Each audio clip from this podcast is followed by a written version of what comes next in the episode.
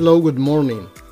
Today I would like to share with you from the book of Revelation, chapter 21, verses 1 to 6. I saw a new heaven and a new earth. The first heaven and the first earth were completely gone. There was no longer any sea. I saw the holy city, the new Jerusalem. It was coming down out of heaven from God. It was prepared like a bride beautifully dressed for her husband. I heard a loud voice from the throne. It said, Look, God now makes his home with the people. He will live with them. They will be his people, and God himself will be with them and be their God. He will wipe away every tear from their eyes. There will be no more death, and there will be no more sadness. There will be no more crying or pain. Things are no longer the way they used to be.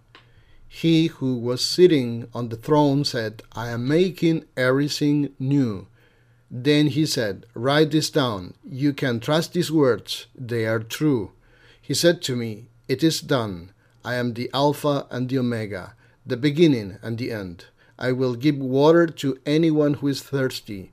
The water will come from the spring of the water of life. It doesn't cost anything. We are living in this world, in this life, as best as we can. We know of the problems of this life, and we also know of the precariousness and fragility of human life. Everything leads us to the conclusion that the life of every one of us is temporary and fleeting. Hence, many who deny God and Jesus Christ is that they affirm like this life is only one, and you have to take advantage of it and try to be happy. Enjoy life and be happy.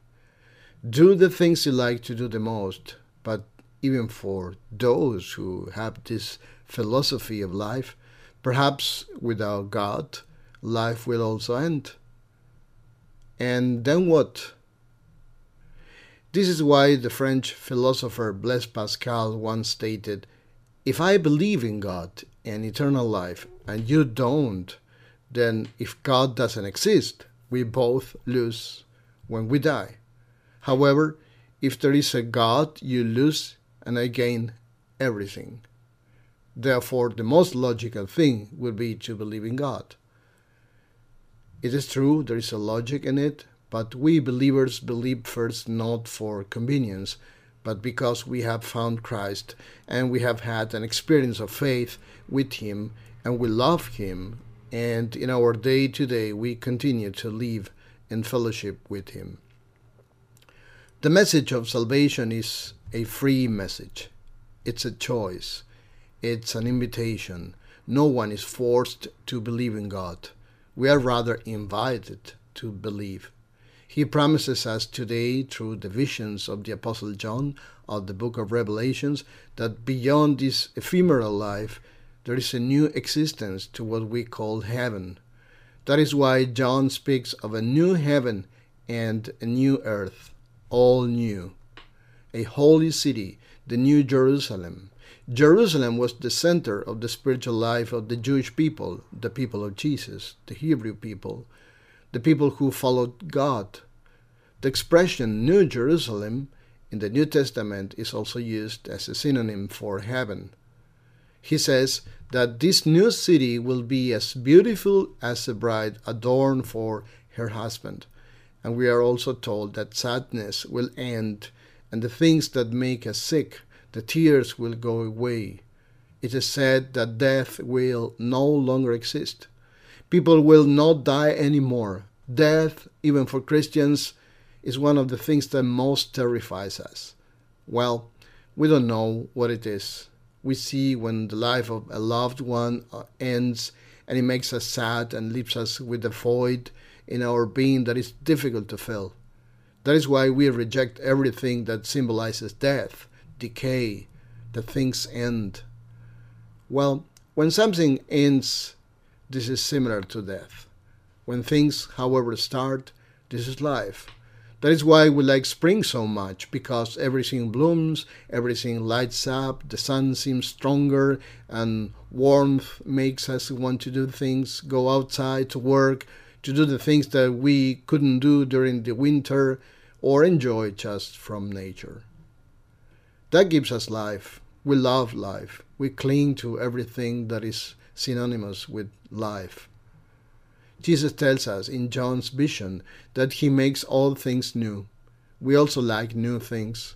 When an object is old that doesn't work, or when we have to renovate the house because there are things that no longer work, we like to do it because new is synonymous with life, cleanliness, a new beginning. It is good to renew, not to get rid of things that are useful and beautiful, but of those that we no longer need and make us sick.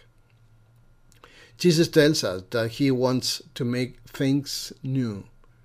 In this time of spring, we begin to think about all the new things that we want to start in our lives, in our house, all the projects we have that we have to change, perhaps to buy or simply to do maintenance.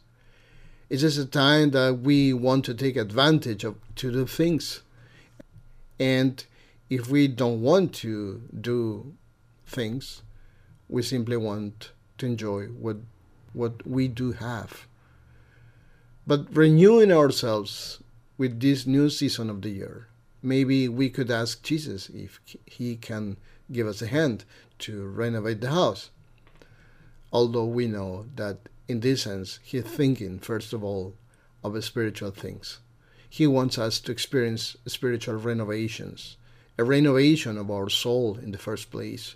He wants us to leave behind all those beliefs that haven't served us to live a happy life in the earth that He has given us, granted us. And He wants us to renew our thoughts, our feelings, our mindsets, our way of looking at the world and at this life, and above all, to renew our faith and trust and our relationship with Him. That is why in today's Gospel he tells his disciples before being crucified, I give you a new command love one another. You must love one another, just as I have loved you. If you love one another, everyone will know you are my disciples. A new law, in addition to loving God and loving Him, we must love our brothers and sisters whom in the Bible we call our neighbors. Do we have to love our neighbor as a law in order to go to heaven, as a condition? No, that's not the idea. Jesus asks us to love our neighbor simply because he asks it, and because we love God, we want to obey him. Martin Luther said, referring to this, God doesn't need your good works, but your neighbor does. That is the new law. This is what Jesus tells us in the most important commandment Love the Lord your God with all your heart, and with all your soul, and with all your mind. This is the first and greatest commandment. And the second is like it love your neighbor as yourself. All the law and the prophets hang on these two commandments.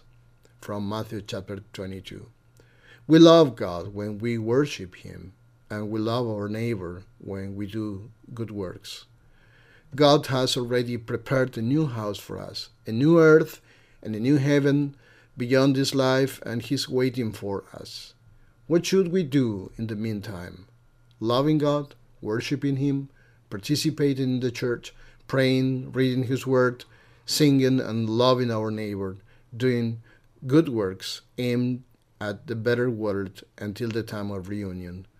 That way we can be Christians. At the end, it says that Jesus is the water that satisfies thirst. That is, it is the answer to our needs and anxieties. If you feel thirsty and not for water, but you feel a spiritual emptiness in your being, He promises to fill that emptiness with the water of life. That water of life is the presence of His Holy Spirit. That water costs nothing he only asks for your commitment, your devotion, your trust in Him. He's willing to give you that water of life if you really want it. It's likely that today you have come to church or gone to church in search of a message of hope that will fill you with peace, joy, desire to live, to renew yourself personally, Today, God offers us to make spring renovations in our lives. Are we willing to allow ourselves to be challenged by His Word? Let us believe in Him, love Him, and love our neighbor. That will give us spiritual renewal, peace, joy, satisfaction in life, and fulfillment. Amen. I wish you a wonderful week.